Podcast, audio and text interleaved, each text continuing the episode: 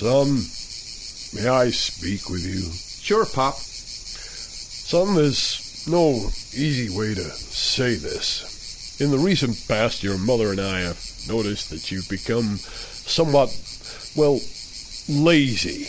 Lazy and inefficient. Your thinking has become predictable and your prospects are very bad indeed. Oh, Pop. Don't up pop me. Worst of all, now your mother tells me you've asked for a raise in your allowance. Yeah, what of it? She says it was for $16 billion. So? Son, have you been hanging out with General Motors again? Gareth Jones on speed! Yeehaw! Hello, they are Zog and Richard. Hello. Hello. And I'm the bit called Gareth. This is Gareth Jones on Speed, the home of speculation, lies, rumour, and just stuff we've made up or read about this We're week. financiers, basically. We're we're we're, we're bankers. is what we're. Uh, yeah, we are. Making it up. No, there's no credit crunch. Everything's fine. But one of the bits of hot gossip that's circulating at the moment, which at the point at which we are recording this programme, we don't know the outcome of this, is that the Honda F1 team, the erstwhile Honda F1 team, is about to be bought by Richard Branson's Virgin Group. Possibly. Discuss. Good idea, bad idea. I don't know yet because I don't know the terms of this deal. Now, there's a couple of things that strike me. I used to work for a little part of the Virgin Empire at one point. I Um, did too. We've. Have you, have you, Zog? Uh, no, I've only been a customer of. Uh, okay, I don't like Virgin Media, and I Oh, can't think of a single good thing to say about them based on my personal experience. so if- but uh, but I love Virgin Airlines. Okay, so for non-British listeners, Virgin Media are the part of the Virgin Group that provide oh, what they call um, triple Broadband, mobile phone Triple threat. services, triple uh, threat. Yeah, That's a cable, a cable provider. Cable, Yeah, cable, cable mobile, Cable and phone. yeah. yeah, yeah. The Yeah. triple. What's the word? There's triple whammy. There's a term for it. That I can't remember. But anyway, that's who Virgin Media are. So Zog doesn't like them. I will explain what I feel about Virgin in a minute. Richard, you used to work for Uh, Virgin yeah, I Cars, work right? for Virgin Cars. Don't bother looking for them because they're not around anymore. And I, this sort of brings me on to my first point. I don't want to necessarily besmirch the name of Sir Richard Branson, the people's capitalist, but let's be honest, almost everything that Virgin gets involved with, except Virgin Atlantic, which I genuinely believe is probably the finest airline around at the moment, Yeah. but everything else seems to bomb. Well, Here's no, well, thing, I I- think Virgin Yeah, yeah. Wines are still around, but you know, Virgin Brides, Virgin Radio is no longer Virgin Radio. They've bailed out of that one because it wasn't going so well after, uh, admittedly, quite a while. There aren't any Virgin record shops. no, on no the Virgin street, record shops, no Virgin anymore. record label, no Virgin uh, cosmetics. They were doing that Yeah, because the way that the Virgin group of companies works, and people maybe don't realise this because I didn't until I started working for an arm of it. Is it's essentially a massive franchise system. Groups of You buy the businessmen- brand, yeah. you go to And it's a great brand. uh, Virgin Central office and say we would like to set up this business, but we would like to license the Virgin name because obviously it's a great marketing tool and it's a way of getting a head start. Because I think generally Virgin's actually quite a trusted name, Yeah. despite Oh, the yeah. best efforts of Virgin, Of Virgin Media, Media and and people others, like that, because they have that sort of what marketing people would call brand equity or something. So that's all it is. They license the name. Now I don't know whether this F1 deal is in some way a, a name licensing thing and how much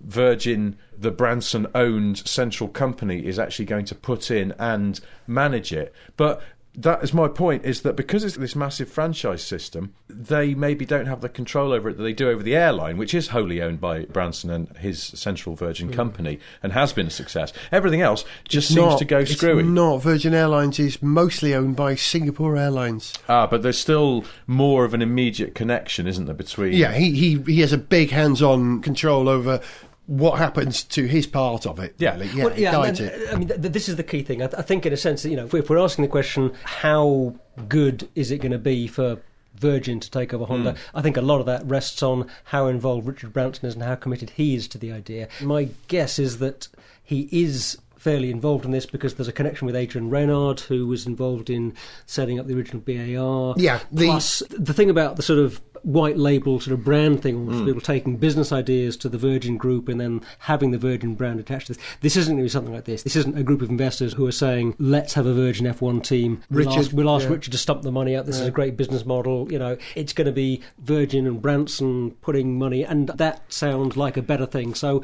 I'm cautiously optimistic. Uh, yeah, I'd love to see it. I think he'd be a fool to do it. To be honest, I think it's a, a mistake buying it in its in its form that it is at the moment. But I'd love to see him do it. I really believe in Richard Branson. I've got a long association with him.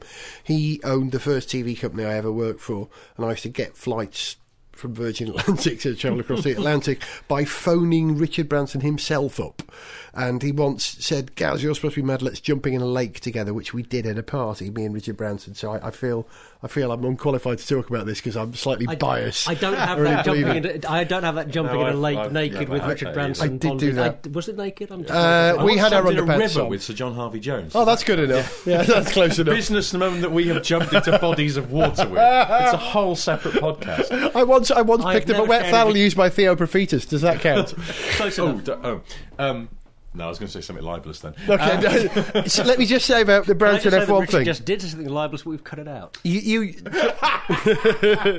I'll, t- I'll do you a gesture just between us in Thank the room. Theo Paphitis, I, I've met him. don't worry, we never edit this program. Chicken tikka masala. Look, I've got Branson's beard on today. Have you noticed? Oh, I've actually got Branson's beard. A little face marking. I borrowed it from him. Hi, hi guys. So, um, My question though, if Ranson is going to get into F1, Yeah. what is his stunt going to be for the launch of the team? Because when he's launched, what is it, Virgin Bride? He was dressed up in, you know, A bride. in, as a bride, yeah, Yeah. the white wedding dress and everything. You know, he, Frightening. he's prepared to. You know, go the extra mile in terms of making a bit of a fool of himself for the Yeah. launch of something. What is he going to do for the launch? I want to see that. when when Virgin Well, flew you in, wouldn't seem dressed as a woman again. My God. no, no, no. when Virgin flew into Las Vegas for the first time, he dressed as Elvis and waved a flag out of the. Ladies and gentlemen of the press, welcome to the launch of Virgin F1. And now please welcome the founder and chairman of the Virgin Group, Sir Richard Branson. Hello, here he comes now. Oh, come away with this. What's he going to be dressed up like now? Oh look, Here he is, here he is. look at this! Look at that stupid straggly beard, that ridiculously shaggy hair. Brilliant! He's come as Jensen Button. Nice one to me. Uh, no, sorry guys. Um, I haven't had a chance to put on a funny costume yet. Like a virgin! Sniff for the very first time! Zog mentioned the connection Richard Branson has with Adrian Reynard briefly. Maybe I should explain exactly what that is. Reynard built Champ Car chassis for many years and some successful Le Mans car chassis. A great British chassis manufacturer and designer, rather like Lola, but went out of business when Champ Car just all collapsed a few years ago. Reynard invests in some Virgin projects, quite a few Virgin projects. I think he's one of the investors in uh, Virgin Galactic, which I'm very excited about. Uh, you know, any I- say private space venture. But Virgin Galactic, great little thing. I signed up, I registered sort of interest in Virgin Galactic when it launched ages ago. Yeah. Not because I particularly expect to be travelling in space within a few years, but just because I'm a bit of a space geek.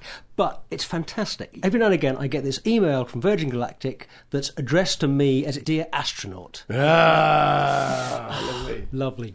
that's that's how it should be. That's what he's doing. He's turning ordinary humans, rich humans, into astronauts. but I just think he would shake it up. He would he would kind of make it work. He would uh, well, he would have a go at making it work. But really, it's just an expensive billboard. Why is he doing it? it? Why is he doing it? Well, uh, the rumours are that there's a new Virgin brand coming, Virgin Fuel. Oh, there, it exists, Virgin Fuel, where they're looking at alternative fuel sources for the future. Very nice. and this would be the best possible place to advertise Virgin Fuel, which I think would be interesting. But the trouble is, as long as they're using conventional fuels on the car, it kind of negates that as It an rings idea. a little bit hollow, yeah. Yeah. Uh, Uh, Which would I- I make you dunno. think that if he's the, the, the, if if there is something, and, and we're getting a little bit conspiracy theorist here, but mm. speculating, you know. If that's the connection, if he's got this Virgin Fuel thought, he must have had some kind of conversation with Max Mosley, with Bernie, maybe about future directions in the next few years for the sport and whether I wonder. you know because Max is, I think, genuinely keen on the greening of the sport, whether it's coming from the bottom of his heart and concerned with the planet, whether it's coming from you know just a smart commercial brain and a, and a smart thinking, who knows? But I think he genuinely believes in it, and he's hmm. trying to make the sport greener. You know, he may not take much persuading that some new fuel regulations are part of that. I also think, in a way, that you think about the way that Branson conducts himself in public. Now, I have met Branson. I've never jumped in a lake with him, but I did meet him once when I, when I worked at uh, Virgin Cars. Actually, we were doing the launch by the River Thames. We could have jumped in the Thames. you missed an opportunity. Yeah, there. yeah. I can recommend it. In fact, you Well, could have that's it. driven. You could have done a sort of like Thelma Ruiz, driven Dri- into the driven a- Thames in, uh, The together. managing director of Virgin Cars and Branson drove onto the stage for the press conference in an old school Mini, and my job, bizarrely, I was sort of like a copywriter for them, but uh, my job was to then run on, jump into the Mini, knock it into reverse, and back it off the stage again. And I got the job just because.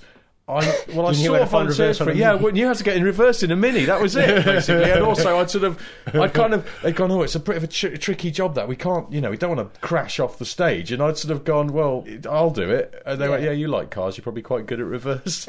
and, and I was absolutely terrified is amongst of stalling it or getting the wrong gear and going forwards and running The over responsibility But of driving it- cars on television. I did it okay, and it was fine. But but just prior to that, and because I'd written some of his little speech uh, that he did at this launch, I did. I was introduced to Sir Richard, and uh, and he's quite a quite a shy man. Actually. Very shy. Yeah, yeah. Quite quietly spoken, and not maybe as you'd expect. However, his ability to turn it on on stage and become maybe the more flamboyant maverick that people perceive him to be is actually quite a thing to behold. And I think that's what they might want to see in F1 because let's be honest, a lot of the team bosses are, so case in point being Ron Dennis, very good at what they do.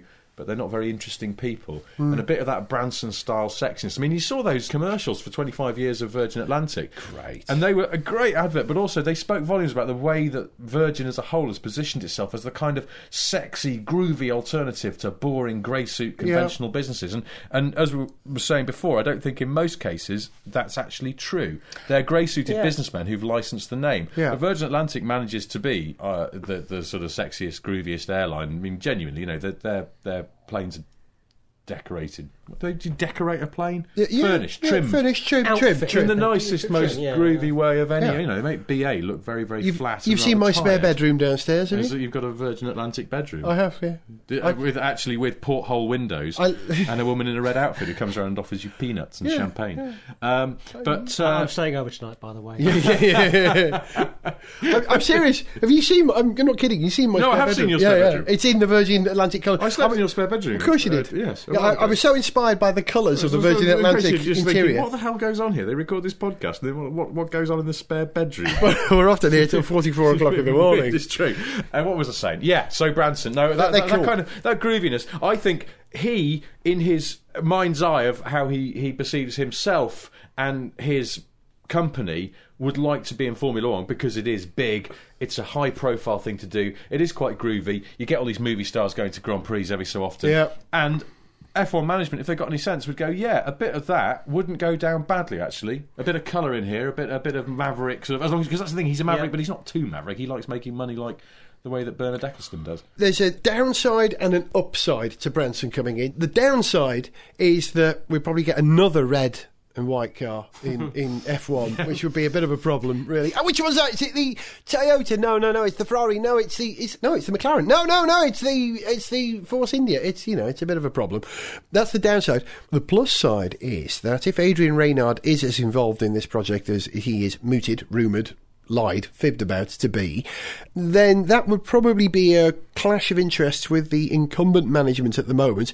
I would hope that we'd keep Ross Brawn, but if they were to lose Mr. Fry, some people say that might not be a bad thing. Well, they need to change some things.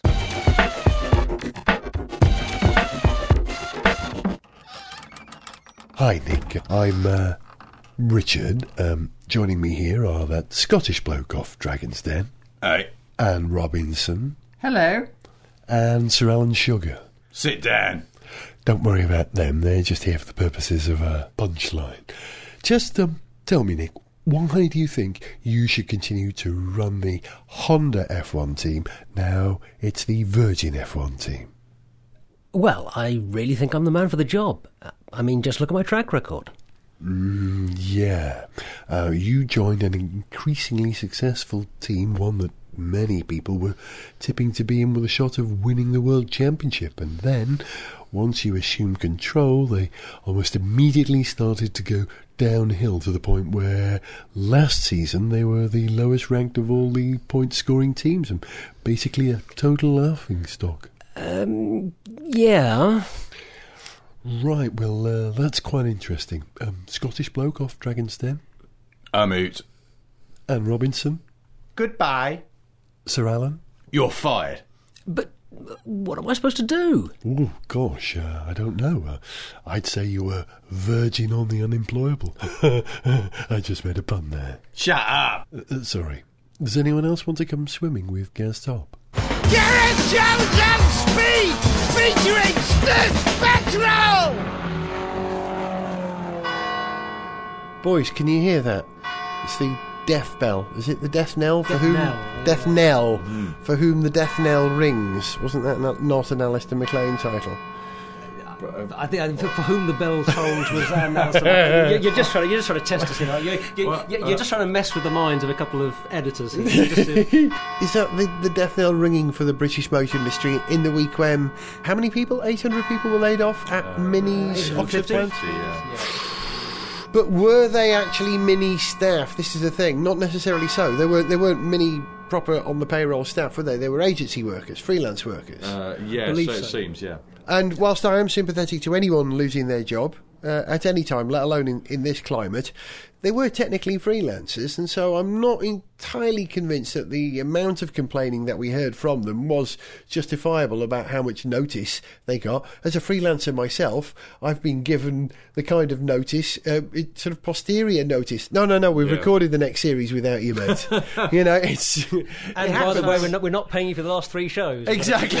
yeah. I believe that was how William Woollard discovered that he wasn't going to be presenting Top Gear anymore Is that because he was sitting at home watching Top Gear on a Thursday night when a new series started and thought, Something's wrong here. no one's rung me and asked I'm me to not in come and it. present bits of this and I don't seem to be in it. And William Yeah. Woollard, The who. BBC make a habit of that, don't Yeah, they? Sort, they of, do. of sort of Um, making staffing changes without telling the people yeah, they, involved. they do do that. But I think with these mini workers, there were some of them, I don't know the full details, but I, I think some of them had been working there for more than a sort of matter of weeks or months. They'd been there for years and they'd still been agency staff. They'd never been taken on. But they don't have the by- protection of sort of full, yeah, so they don't. full employment Uh, law. I think one of the problems is that we love to paint the Germans as ruthless in this country. We do. and so because Can't it's think BMW, why. Unlike British businessmen, who Yes, are, of who course, are- entirely uh, sentimental Well, and know, we were- bunch. We were talking about uh, Richard. Branson uh, earlier on, and of course, like all British businessmen, if he's going to let someone go, he personally goes round to their house with a basket of chocolates and flowers, and things.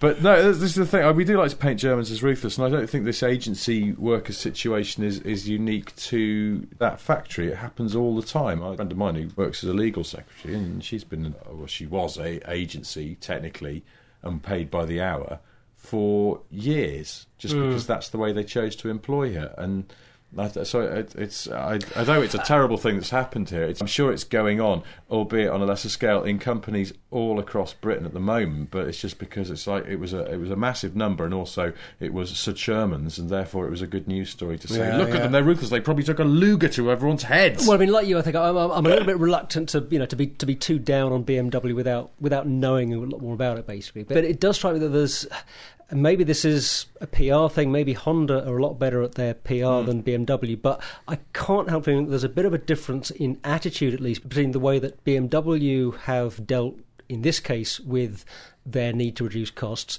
and the way that Honda in the UK have done recently Yeah. in making it very clear to workers who are effectively laying off for a while that they're still going to pay them in the meantime and they're saying clearly to them look you know, we value you and we, we want to have a long-term future here Yeah. we, you know we don't we don't treat you just as another number on the You're a on our balance sheets you know, company not- partner. Yeah. You are, You- the more- Japanese culture is for a job for life. Yes, you know, yeah, it really is. Still, Mm. even in this day and age, it's still there, and I think that's filtered through to how Honda have dealt with. Uh, Road car manufacturers here is in in Britain, uh, but you're right. The BMW thing is a bit more direct, perhaps. Yeah, well, I mean, like I say, you know, I, Yeah. I, I hesitate to be to be to kind of too down on BMW without really Yeah. knowing more about it. But but I just I think there is a there is a difference of attitude there. I, I, I, I suspect. What I worry about is that this is Mini. That is really suffering in this context, which is a bit of a shocker because Mini is one of the absolute hits of the British, indeed perhaps world motor industry at the moment. Everywhere you go, they're selling Minis in pretty huge numbers. Yeah. Or certainly were. And if that car's not selling, and it is a in the grand scheme of things, compared to Range Rovers, it is an eco car. And if they're Uh, yeah, and a relatively affordable car as well. You know, you can get them any for what, eleven Yeah. and a bit grand. So yes, it's not mid-range Rover prices either, or anything like that. It's, Yeah. it's you know, you could buy one for the same amount you could buy a Fiesta for. So Yeah, and if they're it's- it's suffering, a popular ooh. car. Everyone's in trouble. It is, yeah. Listen, I want to segue whilst we're talking about the British motor industry from Mini to Jaguar Land Rover. But before that, can I just say, is it me or does everybody hate the Alfa Romeo Mito? Have you read the reviews of the Alfa Yeah. Romeo Mito? Yeah. Nobody likes it, do they? Well, it's probably because I don't know. I've not driven it yet, but I'm guessing it's because it's not very good. Yeah. I mean, I don't like the way it looks. It's a funny I have to looking car. We don't like the way it looks. no, I've seen one in said the flesh now, but no, it's, I it's not it a terrible a looking car, but it just but it's just Uh, not it's- right. It's just it's- not. It's, it's not yes. Alfa. It's Yeah, It's too it's cute. like it's too cute. It in is a bit too cutesy, and it's uh, it's got weird headlights, and it's uh, it, it looks like they've taken all the stuff off a bigger car, which they have, the 8C, which is Yeah. a beautiful car, and sort of squashed it deliberately onto this small car. At no point has someone gone, "Do you know what? This isn't working. Let's try something else." this doesn't just fit. Squidged it on, and I just think it's it's a contrived looking car, and, and from what I can gather, it doesn't drive very well either. So And- I mean, boo hiss. and Try have to- harder, Alfa Romeo. You have to say that's a bit of a shocker, though, because generally, us motoring journalist types, we see an Alfa Romeo, we go, "Oh, it's an Alfa Romeo. It doesn't Yeah. matter it's rubbish. We quite like it." Yeah. You know? And you this lose time your critical fair. faculties. Yeah. You just sort of. Uh, yeah, but that's the thing. I think maybe we're Until being you've less generous as well because we know it's a and- yeah. Punto underneath, and that Grande Punto is not a bad car particularly. Ah, so, yeah. so you know, and it's actually a really nice looking car as well for for a, a little super mini. It's pretty pretty groovy, Mm. and so we know it's not a pure Alfa Romeo. Mind you, none of them are, but Well, you know, how- when was it's the probably last the time there least was a Alfa pure Alfa. Alfa Romeo? Uh, oh, God, uh, uh, 1978, I think. wasn't? Juliet, yeah, yeah. Yeah, really. Juliet, yeah. The Alfa Yeah. 75, Alfa maybe? 75, yes, Yeah, yes, yeah, sorry, it's yeah. the 80s, yeah. Uh, where were we? Yeah, Alfa Sorry. Romeo. So yeah, no, I wasn't really supposed to be talking about Alfa Apparently. Romeo. I was, I. I was, I was try, trying to stay in the British motor industry, and I was talking about Yes. the Mini taking got us to the Jaguar Alfas. Land Rover because I know Richard, you've been driving not only some new nice Jags, but some even nicer older Jags. Yeah. Uh, Yeah. that's a good question. Which was the nicer, the older Jag or the new Jag? But first of all, what were the older Jags you were driving? So Zog and I can go. Ooh. Uh, I drove an XK120. I drove it around a car park though. It wasn't like I, I did the in it or anything. I'll set the scene for you because, as is the way with car launches, they flew us abroad. We went to Seville in Spain and it was to drive the XFR and the new XKR, which has got the five litre direct injection supercharged engine, the brand new one in it. Can I just make my traditional sexy noises when you mention cars with big engines like that? Fir- First of all, the XFR, woof. Yeah. And the XKR, not Dash S, it's just the XKR, is No, it? no, well, some of the thinking from that limited run XKRS went into the new XKR, which is more sporty. I think that I think that deserves uh, a real carry-on sound, sort of. Ke- Kenneth Connor would have said that. didn't he? Who was I thinking of? Not Bernard Bresslaw. Anyway, Bernard where were we? Bresslaw. Bernard Bresslaw. Right. So we went out to Spain and we got to drive these cars, and they took us to uh, a little racetrack called um, uh, a, a name that completely escapes me now. Monte Blanco, Monte, Monte, Bianco, Monte Blanco. Is it Mon- Monte Bianco, I think, uh, which is near Seville and is an extraordinary place. Local property developer built it. It's a fantastic track. Brand new in the middle of the countryside. You'd never know it was there. You get to it by uh, sort of going along a main road. You see a bunch of industrial units and a garage and something like that. You Mm. turn off across the front of one of these industrial units down a little dust track, and you're Mm. off wiggling across this open, dusty countryside. And So just like find a. Silverstone, then. Except it doesn't smell of chips. um, and yeah, Just it's, it's, it's really bizarre, and it's there, and it's it's FIA approved for Formula One testing, which unfortunately now isn't going to happen. But Oh, that was sort of half the the reason it was set up, I think, by the guy who who built it. Um, it's it's because of the fact that the access to it is fairly restricted, and because there's no grandstands or anything, you can't have racing there. I don't think they're even allowed to have racing there because of planning permission. So it was just set up as a test facility. So like Croft, then. Yes, Oh, well, my, as it turns out, very it nice is- indeed, ladies and it is- gentlemen, uh, we are it is- topical. it is both like Silverstone and Croft, but sunnier than both. Yeah. And warmer. Because no, Silverstone is always officially cold. Always officially cold, cold. yeah. And Croft is officially wet. Whereas interesting, actually, this place they can make it wet. They have sprinklers on the track because again, it's a test facility. They can reconfigure the track in a number of ways, and they did that for us. And we drove the cars on sort of a long circuit and a short circuit, and then of they mix the two, and we've got an even longer circuit with the most amazing uphill crest where it's just blind. And the first time you go around it, you have an instructor sitting next to you, and he's going, "Go on, keep it flat, keep it flat." And you're like, "I'm going to die! It's going to die! I don't know what's coming up. There's going to be a truck there. Oh wait, we're on the track. It's fine." And then the next time you got a bit more confident, and you there you go. But then the third time, you're just like, "Way, pin it to the floor, way up the top." And I almost ran over one of their cones doing that. 'cause- Oh, well, they do that. They do that what's thing a where they, cone or two. In a they car mark the apex never- and things like that, but they, they sort of they were marking in this case the apex on a blind uphill sort of corner. It was, but it's brilliant, brilliant track. Uh, Tell us about the engines in these cars. Well- First of all, the XFR. Right, XFR. So this is yeah, this is the, the Jaguar have got this new V8, uh, and it's it's got in the XFR a supercharger on it, five hundred and three brake horsepower, I think it is.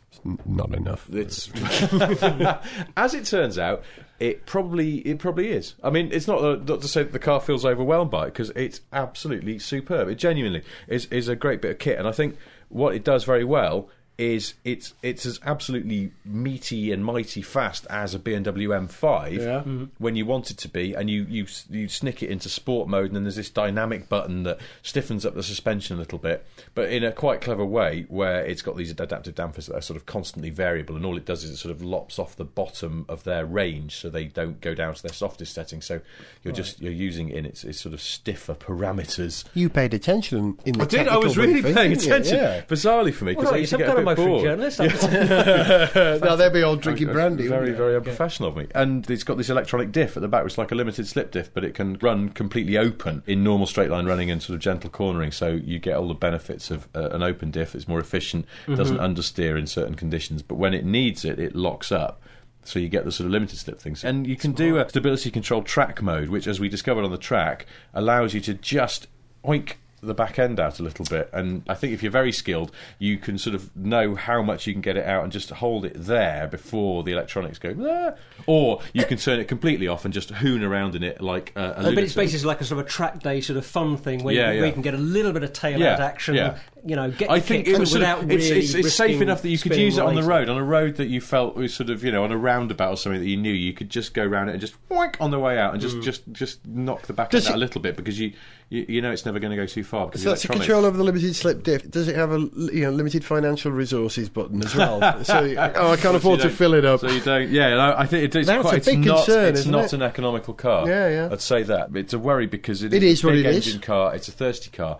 But you know, let's assume we live in a, in a magical land full of fairies and chocolates and things, and we and we I want do. to imagine there's no economic crisis of any sort. And you're thinking, shall I have a Jaguar fossil fuels or a will never BMW run out. No, No. there's loads of them. There's loads of them, which just reminds me of a story I was told this week about Noel Edmonds that I can't share here. Oh, I think I know the story you're referring to, and it's a good one. He's, he's keeping huge reserves of diesel at his house. At the time. um, and um, so I think the Jaguar does something very well, which is that it, it can be quite aggressive and sporty, but it's never too loud, it's never too raw or uncomfortable. But I think it's enough that hmm. it'll give you your kicks. But then you Proper put it back Jag into normal proper dra- Jag because you put it into drive. And you turn off all the dynamic mode type stuff, Gotcha. and you just waft along one hand on the wheel, and it's a very, very comfortable car. Good stereo, great seats. It's actually quite quiet. I mean, I heard some journalists complaining that it's too quiet, but I think they've misunderstood the point of that Yeah. car. That most of the time you'll want the quietness, and when you really clog it, it does make a V80 noise enough that you go, yeah. So it's a a, V8. it's a sort of you know Jekyll and Hyde car. Yeah, yeah, it's, and it's ooh, the hardest it could be a. It's just- BMW M5. Oh, it could be a Lexus. But I think the M5 can be quite an exhausting car because it never really calms down. Yeah, yeah, And yeah. and I think what what Jag have managed to do is make a car that does calm down and utterly soothes you when you want it. But then if you want to get a bit of a stomp on, then it's it's there with you. And I think it's If got it's to got take its jacket really off nice, and yes, roll its exactly, sleeves up, it is. can it's it's down to business. uh, you know Connery Bond. It looks fantastically well dressed and suave in a suit and has excellent table manners. But when you want it to punch someone, it'll bloody have a go. So. Yeah. so what does that make the uh, XKR? The XKR is sort of that, but a bit more so. Probably not as civilised, maybe. It's a bit noisier and a bit harder than the last one, but again, not uncomfortable. And again, you stick it in drive and you can waft along. And I had, I think, one of the best drives I've had in a long time, maybe even ever. Wow. Certainly top 10, maybe even top 5. Uh, on, on the roads, On the roads, Seville. around Seville, XKR convertible. 'Cause it was a beautiful morning. I turned up and they went, "Okay, here you go. Well, you're from Evo. You know, you'll want the the black coupe there, driver's choice." I was already driven the coupe on the track and thought it was really good. And I was like, mm, I looked up at the sky. I was like, "It's quite nice out. Nice Can I have that yeah. convertible?" And they went, "Yeah, okay, fine. That's all right. Yeah, let's go and spare." There you go. Off I went. Plugged the my my phone into the iPod thing that's in the So you can get your own tunes. got my own tunes going, got the roof back, going trundling out of the city, and I just got it in drive, and it's oh, this is you know, this is nice, this is really nice. And they got onto these roads, and these roads were superb, really, really good roads. So I was like, oh, I'll put it in sport, oh, I'll put it in dynamic mode. And then suddenly it was like, right, here we go, and it's got those paddle shifts. The gearbox is superb. It really just banging up and down the box, and and, and yeah, Like- I like- like that bang there. banging, banging up and down going the microphone, and it just had one of those absolutely golden moments in life. Can you remember Beautiful what the scenery. was? Yeah, you I had to start with. I had, uh, do you know a band called This Black. Kids? Yeah, do you, know, you know Black Kids who did uh, "Not Going to Teach Your Boyfriend How to Dance with Me" that Yeah. song, and I was going to sing bits of it. Then I forgot No, you about can't. copyright breach thing. Uh, you know, it's like that whole album. Pretty much every track on it, you, it makes you want to stand there and bang a tambourine against your leg. It's quite funky in a groovy sort of way. Produced by Bernard Butler, bizarrely, and I had that on for a lot of the first bit of the drive. And actually, it's sort of it is quite groovy, upbeat music, and and, and I think that sort of Strings? spurred me on. And it was yeah, it's got a bit of string action in hmm. it, and it's it's a quite that beat groovy car. It just it just makes you want to. It's very very easy to drive quickly without sort of feeling that you're going to die through lack of talent. It's on your side. The XKR is light for its size. Hmm. It's lighter than the saloon. It feels lighter than the saloon. Uh, and It's it- it's, not, it's, got- not, it's not a big car. It's, not quite- really, yeah, yeah. That's the thing. Because some of the roads have got a bit narrow these you little bridges and things like that. And there was, there's never any sense we sort of do that, breathe in, because you suddenly think you might have misjudged it and you're going to take a mirror off. It is ferociously quick to the point where almost it flatters you because you can sort of come into a corner and you think it's tighter than it is, so you come in a bit slow, and then you sort of feel like, oh, oh, right, okay, it's a sweeping bend. I Mm. didn't notice that because of the trees. But then, you know, rather than having to build up momentum like you would have to in a smaller car, you just belt it again, and it, And it takes goes. off as fast as you want and sort of faster. And it's very precise steering. It's a very, very precise instrument for driving along. And we'll, Sounds wonderful. We're, we're getting near the end of the show, so I've got to hurry us Yeah, up a sorry, little bit. Sorry, I'm just eulogising. No, I loved it. I love it. I'm Um, glad to hear you enthusiastic about another great British car. But you know, will it do it well in America? Will Americans like it? Is it too hardcore? Uh, I don't know, but then there's a normal XK without the supercharger, which Hmm. is, has softer settings and is probably all the car you'll ever need. Has almost as much power as the old supercharged one, so it won't be slow, and it probably make more of a V80 noise if uh, the last one was anything to go by. I don't know. I hope it does well. I mean, in this country, the XKR is eighty thousand pounds. That's quite a lot of money, Yeah. but. It is quite a lot of car, and if I had eighty grand, and if I was, uh, you know, just throwing it around, I would really love one. I think it's a genuinely superb bit of work. Don't need an Aston Martin anymore, then, eh? You don't. Aston Martin's, uh, and I know this is the elephant go. in the room of car journalism generally, but there is no current Aston Martin that is good enough. I'll say that without. I'm, I'm sorry, no one ever dares say this, but they're not. They're not good enough. The steering's too heavy. The steering column's judder. The DB9 actually has a really lame chassis. It doesn't ride properly or handle properly. The V8 Vantage is all right, but doesn't have enough torque. Even that new 4.7. The gear lever is in the wrong place in that car as well. They have unforgivable faults. You're, you're ranting now. You're and you're on that ranting. bombshell, if I may steal from another popular television programme, and I mean uh, the famous Lexus driver, uh, you've been listening to the rant of Richard Porter, Sorry and goodbye. the occasional interruptions of Zog. Goodbye. I was Gareth Jones. See you in about 12 days for another Gareth Jones on speed. Richard, you've really put the, the, the, the jacker amongst the pigeons. Look, it's a cat, isn't it? Sorry, I don't know what came over me there. Contact the show on speed at garethjones.tv. Get the lyrics, picture, and more information from www.garethjones.tv or subscribe for free at the iTunes store. Gareth Jones on Speed is made by Reed Sponge.